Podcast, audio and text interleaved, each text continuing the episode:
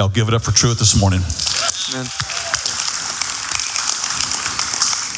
I am super honored uh, to be able to speak today on this topic, and this is just seriously the absolute fire of my bones as of recent. And I just everything that I was hoping to explain, describe, and um, say what the Word of God has to say has already been said from Candy and my dad here as well, and I'm just so thankful for it. And so we're going to keep diving in on this topic. Uh, I'm super, super excited. And I believe that the story we're going to see from Scripture just speaks right to the day and age in which we live, and it is a beautiful picture as to what we are to do today. All right, so. Our sermon title for today is Where is the Hope for the Future? Where is the hope for the future? Again, that is a question. If you have not actually asked that, you probably have just in your brain, maybe you haven't vocalized it, but that is the question in everyone's mind. What what is ahead for us? What's ahead for this nation? What's ahead for the world? Is it just doom and gloom forever? Let's pack it up and just kind of stop progressing forward? Do we just sit here and say, ah, that's all really tough that's up ahead? I just probably am going to focus on myself only. Maybe I'll have a little bit of time for someone in my family. Or are we, as the church, with the truth, with the gospel that changes lives, are we going to push forward against the darkness and speak truth into the next generation and bring about hope? That is just, I'm telling you, every bit of my uh, passion for youth ministry. So, to give this sermon context, we first need to see the spiritual state in which we are in, the spiritual um, decay that we have even seen in this nation specifically. You see it everywhere, but I'm just going to say some of the things that are going on to give this sermon more context. So, again, like we talked about last week, if you were here, we kind of talked about this idea that we are entering into a crisis like time. And we see that whenever we look around in the world and we see wars and we see some very scary things ahead of us and we see a lot of people leaving the church, we see people deconstructing and all this kind of stuff. So, to go on that, we see, you know, this in our world basically any news you get or you look around in your family, all that stuff. But again, specifically in our nation, we see a generation of people who have rejected creation at its most fundamental elements of even male and female. People who are confused to that degree. People who have been distracted from the truth and have been said to just seek comfort and ease more than anything else. And people who celebrate those who are stuck in sin. People who celebrate those who are engaging in demonic realm. And those people get popularity and those people get money and those people become influencers in this world in which we live and people seek to follow after them. It's a crazy day in which we live. It's crazy that the greatest good is being not offensive basically you know? That you are seen as a better person if you offend less people. And then the greatest evil is to actually take a stance on something that is solid. The greatest evil is to say, This is the truth and there's no way around it. This is just the truth. It's crazy that that is perhaps the most offensive thing that you can do, right? However, that is the call of Christianity. The call of the church is to be the salt of the earth, to be the light, and not just to be a way, not to be a cool thing you can go and do and hang around people, but we are called to have the truth and live the truth, right? And again, the spiritual state in which we are in, there's been a whole group of people who have been raised seeking short term pleasure over sacrificing to make a better tomorrow. People have been raised and groomed in such a way that you would just care more about yourself than the person next to you that you would try to make your life just a little bit easier by making other people do a lot more work for you. That you would seek more comfort. Uh, that's too hard to go and work out. I'd rather just sit here on my couch. That's too hard to like have some conversations with people. It's easier if I just scroll Facebook for a whole hour and a half, and that's nice and easy, you know? Comfort is the name of the game these days, basically, right? And that is the spiritual state in which we are in, right? So, what that has then created in a generation is some not good things. whenever that is how people have been raised for year after year after year, that you would seek your own comfort and you would seek your own ease more than sacrificing things that you want to make tomorrow better, it makes for a hellish future.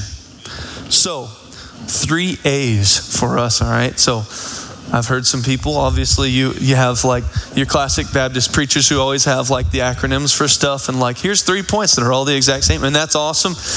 There's another guy that I follow and he does this and he's like, look, I'm not trying to be corny or cringy or anything, but I want it to be something that sticks in your head that you can recall for later. So whenever you look at the world in which we are in and you see man, what is all of this creating in this generation? All right, so the first A, what this is creating in this generation, all of this idea of comfort and ease and all this stuff, the first thing it creates is apathy. Apathy. The definition for that is a lack of interest. Apathy. It's this idea of like, who cares? I don't really know what the point of all this is. In fact, there probably is no point apathy is the name of the game these days. So, the symptoms of apathy is a lack of energy to do anything, a lack of drive, a lack of desire to move forward. Another symptom is that you don't care about your problems. You'd rather just play ignorant and act like, ah, they'll probably be resolved by someone else, or hopefully someone will come be my rescuer in this area, or I really don't care about my problems. They're someone else's, anyways. I'm just going to keep going with life, I guess. Apathy is what happens, again, whenever you are all about your own comfort and ease, and you won't do anything that makes you uncomfortable, or you won't do anything that's hard. Another symptom of apathy is that you are dull to emotions, good or bad. It's just an overall stale living, dull. There's no highs, there's no lows. It's just dull. Apathy is a tragic thing. And this happens not just because, oh, all of a sudden I woke up and I'm apathetic. No, this happens because of what you're believing. And this happens whenever you have no hope. It happens when there's no direction for your life. And it happens whenever you have no future that you can rely on, right? So you become apathetic. And again, this is the spirit of the age in which we live today. It's this idea of why should I even try? What's the point? Does any of this even matter? It's all going to end anyways, so why care? And I'm telling you, maybe people don't always say this with their words, but this is something in this generation that just lingers. And this is why people waste their time because they say, What does it matter? This is why people say, Why should I improve myself if there's nothing better in the future, right? Another thing is people saying, uh, This is just too hard.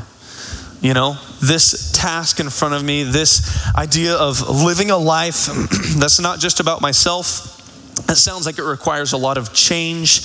That's going to be too hard. All right. So that's the first result of what this happens in a generation. The second one, bigger word, had to find an A word, of course, though apostasy. All right. Bigger word. You're like, what in the world? Apostasy. This is, again, what the generation that focuses on their comfort and ease, what the result of that is apostasy. And this word means a falling away from the faith. We know the term that's most popular, this deconstruction idea, right? Deconstruction. Those who were once in the faith, those who once claimed Christ, He's my Savior, and all this stuff, and then they hit some adversity or whatever it is, and then they fall away and you think, what in the world? What happened?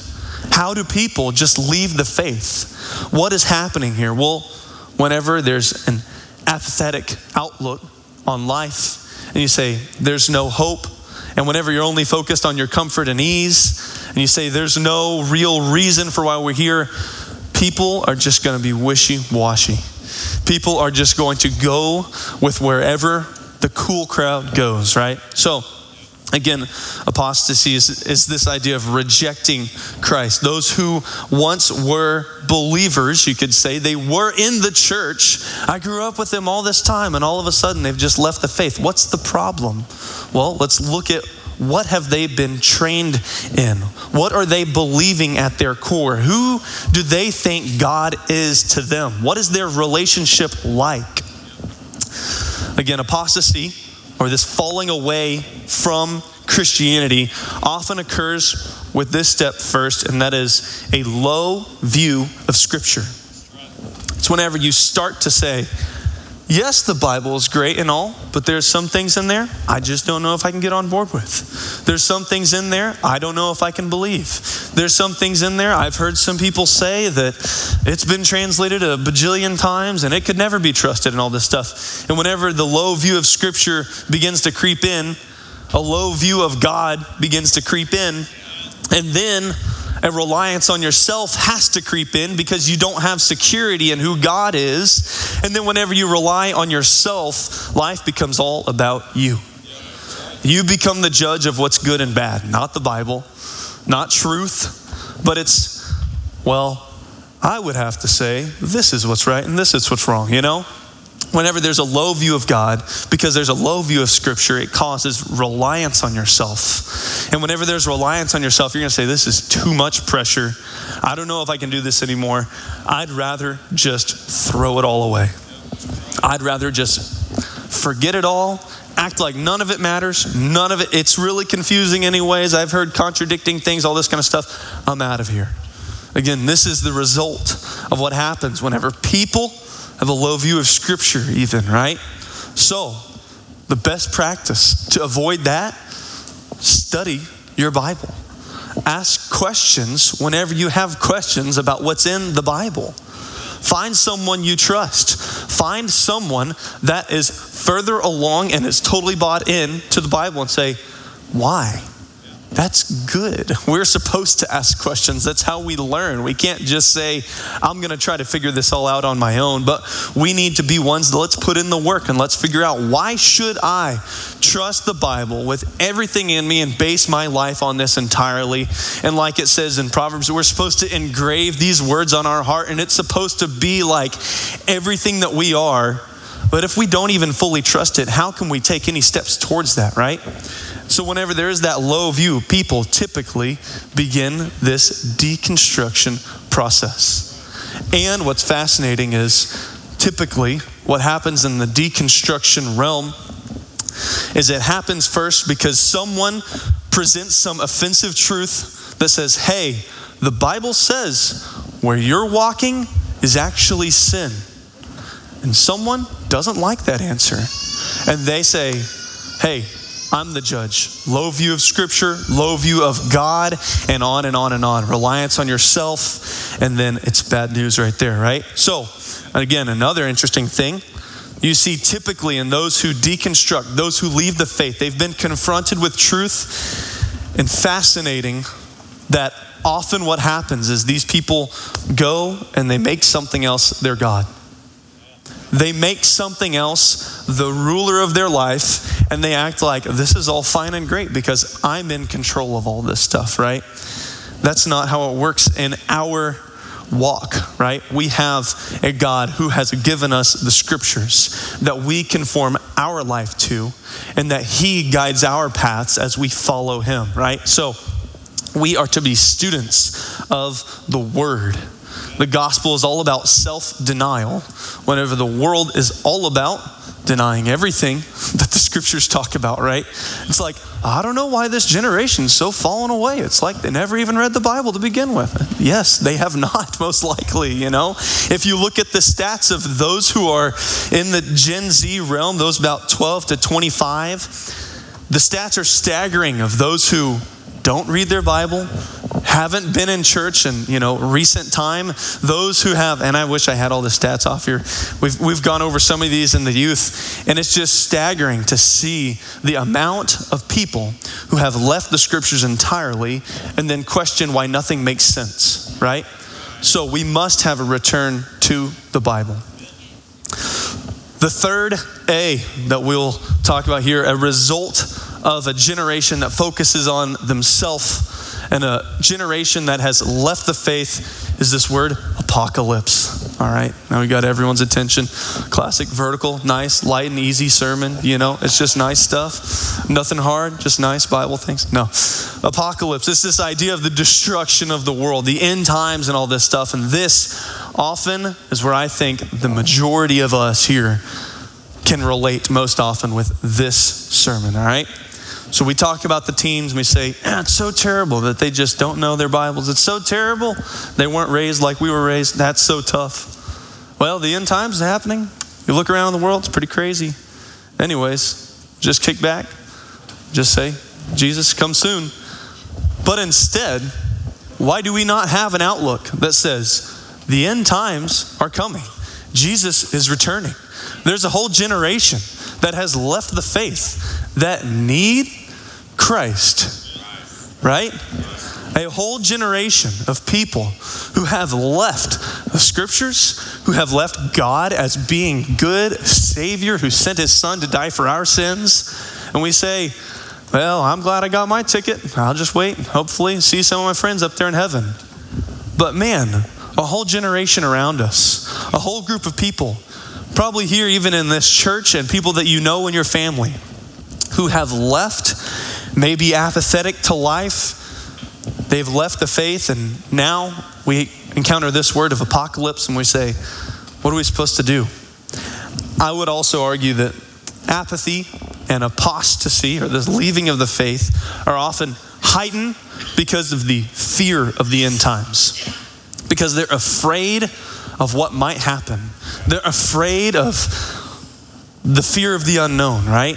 So we are to know what's to happen. There's so many great resources today of people who follow Christ closely and speak to these issues directly. So, a quote from a man, Jimmy Evans, who again is a super solid guy on the end times. He says, Hey, anticipate the return of Jesus today. Anticipate it like it's coming today. Like we could end the church service and Jesus is coming on the clouds, and we say, Thank the Lord. But at the same time, he says, Plan for Jesus to return in 100 years. Plan that he would return after your great grandkids are all grown. And he says that in such a way to say, Hey, let's not just kick back and say, Jesus is coming. I guess my work here is done. That's not the case. We are to plan, we are to pass along faith to the next generation, even in the midst of the end times and in the fear of the end times and all this stuff. We are still to speak to this generation, right? So, this is all the context in which I want to approach the scriptures today that we're going to look at. And again, I want to address the fear of the end times, the falling away of those who had been in the church, and the lack of care from those who maybe are even in the church today. Again, yes, I believe Jesus is returning, and I believe it's sooner today than it was yesterday, but I want to be one that plans for Jesus to return a hundred years from now and have a plan to bring others to him in the meantime meantime, right? So let's get into our passage today. It's Acts chapter 20, verse 7 is where we're going to be. Acts chapter 20, verse 7. If you have your Bibles, please turn there. Phone, iPad, whatever it is, that's awesome too. Acts chapter 20, verse 7. This is our text for today. And again, a little bit of setup for this passage for the book of Acts. This is written by the physician Luke. He also wrote the Luke, the Gospel of Luke, right? And this occurs after Jesus has ascended. This is the documentation of the acts of the apostles, the acts of the Holy Spirit, those who were filled with the Holy Spirit after Jesus had ascended, right? And this is documenting the building of the church in its earliest days, all right? So that's a little bit of a setup for what's happening here. And so we get to Acts 20, verse 7. It says this Now, on the first day of the week, when the disciples came together to break bread, Paul, ready to depart the next day, spoke to them. All right, so this is a Sunday night church type event. From you look at the calendar in which they would have operated, this is a Sunday night, and Paul is speaking as he's about to leave on his next missionary journey. All right, so Acts 27, the last part says this, and continued his message until midnight. All right, Paul, loving it. He says, I'm preaching, I'm bringing it, I'm loving it. And he's going through the whole story of Jesus, I'm sure, and explaining and putting pieces together and applying and all this stuff. And it's probably great, great stuff, right? Paul loves, again, having deep, meaningful relationships. You see it in all of his writings. He's mentioning all sorts of people, and he's like, I'm so proud of you, thankful for you. We're always thinking about you. And so, Paul, same guy, doing the same thing here in Acts chapter 20. Then we get to where it gets interesting here. Verse 8, it says, There were many lamps in the upper room where they were gathered together. So, this idea of a large room, all these people with lamps, Paul is preaching to. It says, And in a window sat a certain young man named Eutychus, who was sinking into a deep sleep, and he was overcome by sleep. Fascinating story. Maybe you've never heard of it in the Bible. It gets crazier, all right? So we focus in on this guy, Eutychus. Eutychus is the name means fortunate, all right? Fortunate is what his name meant. And it's not just because he was mentioned in scripture, but you'll see why. He's fortunate, all right? We don't hear about who this guy's family is. We don't hear what he did for work. We don't hear if he had a long day and that's why he's tired or if it's just Paul rambling. And this young man is getting overcome by sleep and he's sitting in a window. Fascinating story. You're like, what in the world? Where are we going with this? Keep on holding on, all right? Again, we aren't told why, what the whole lead up was. We don't know if he was one that was apathetic to life, or he was like, ah, what does it matter? I'm just chilling here. My parents are over there. I'm going to sleep. I'm sitting in this window. I'm nice and comfortable. Let's continue on with the story. Verse 9 says, And as Paul continued speaking, he, Eutychus, fell down from the third story and was taken up dead. Wowza. Fascinating crazy, weird. Why is this in here? Luke, the physician, writing and says, This guy falls, he's dead. Dead on the spot. Third story. That's crazy, all right? Third story falls down. Next verse says this, but when Paul, or but Paul went down, fell on him, and embracing him, said, Do not trouble yourselves, for his life is in him. Crazy. Paul, here, preaching on a Sunday night service, basically, and preaching until midnight. The guy gets tired, falls. Paul stops what he's doing. I'm sure there's all sorts of commotion. And Paul runs down and then embraces him after he is dead. Embraces a dead young man and says, Do not trouble yourselves, for his life is in him. Again, fascinating. We look at the physical depiction of the story, and it's crazy. He goes down and says, Life is in him. And Luke, this physician, is saying, This guy's dead. What's happening here, all right? And then we look also at what's happening in the spiritual realm of things. We're even more shocked as to what's going on. So, a couple takeaways, and then we're going to get some more into this story. So, initial takeaways. First, Paul, filled with the Holy Spirit, goes, embraces him, and says, Do not trouble yourselves. His life is still in him. This is a resurrection story here, and it's the power of the Holy Spirit to resurrect one who is dead physically, right? And that's incredible. This happens very few times that someone goes and lays on a man and then they come back to life, but it's recorded in other times. So Paul does what he knows, what he's seen and heard in the Bible, right? In the Old Testament. But again, there's also this understanding that there's the power to raise someone from the dead spiritually. So, again, something powerful happens when a leader, one who's mature in the faith, one who is known as a trusted follower, goes and embraces a young one who has fallen asleep and is spiritually dead.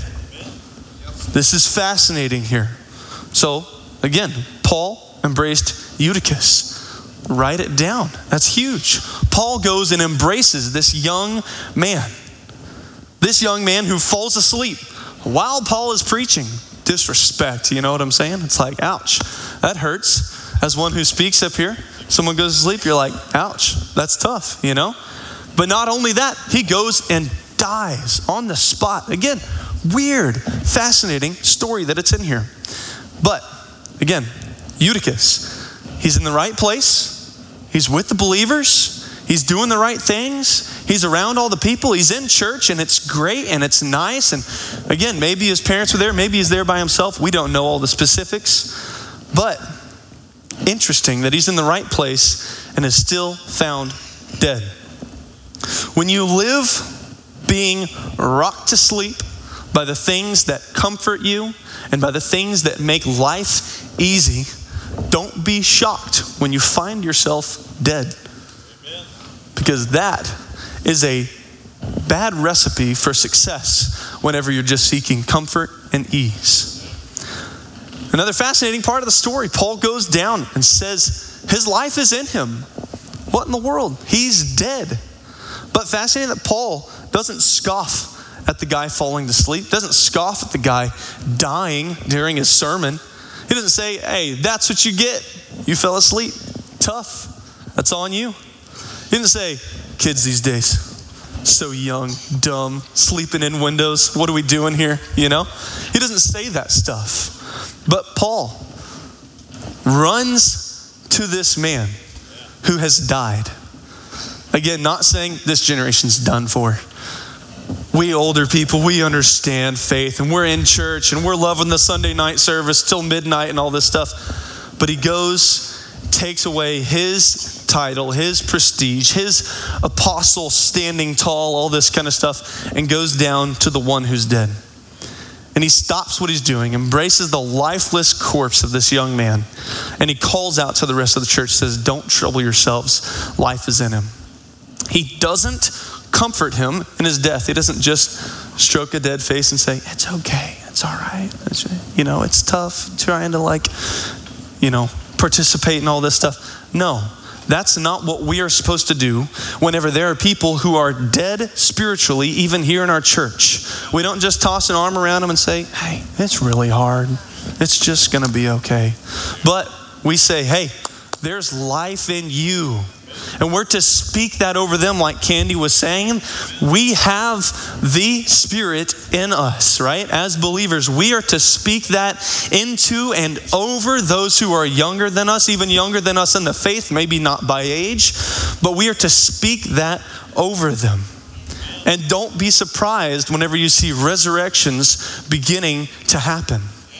Whenever we see people start to come alive in their faith it is a powerful thing when one who is the believer, who is the one who has the Spirit in them, goes to the one who's fallen asleep, who's dead, who looks like they don't care, and ministers to them. So let's continue on in the story. Verse 11, coming down to the end here, says, Now, when he had come up, had broken bread and eaten, and talked a long while, even till daybreak, he departed.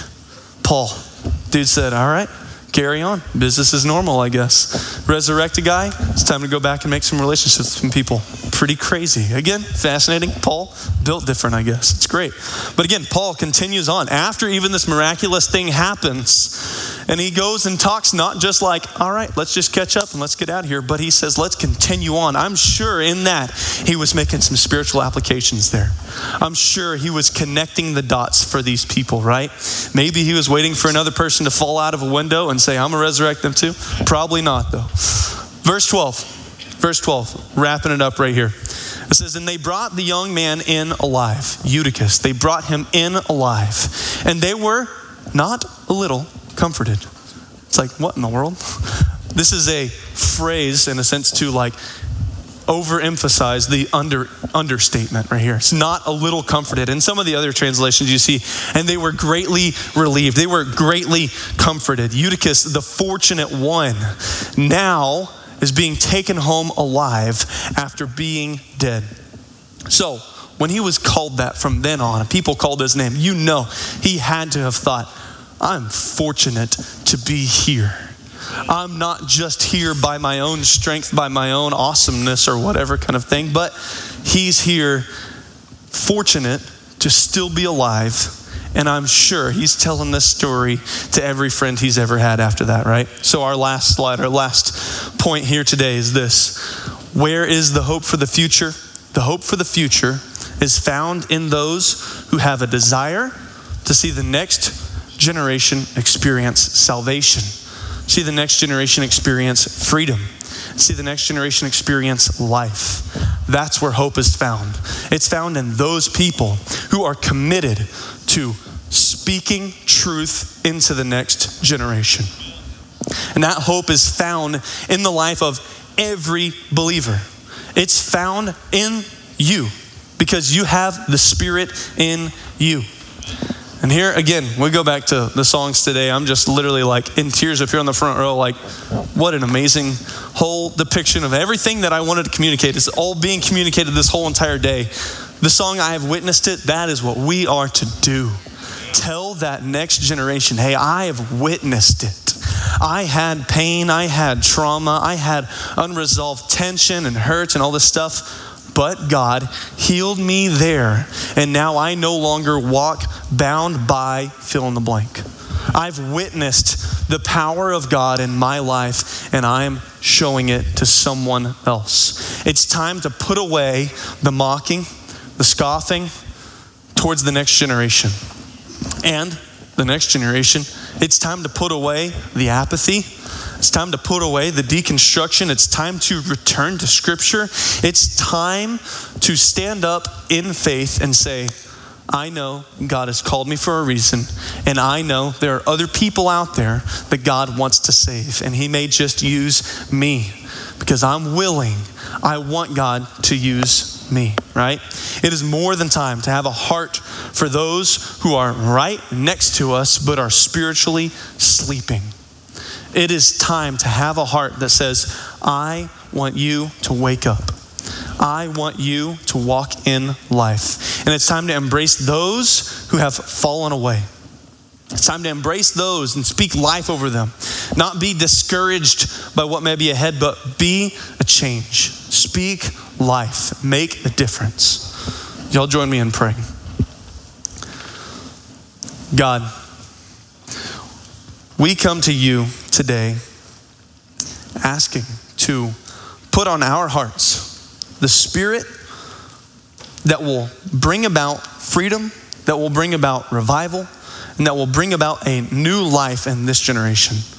Lord, I ask that you would put that so deeply in all of our hearts, and that it would be the passion in us that we would see those who are living in comfort and ease, and that we would call them to something higher than that.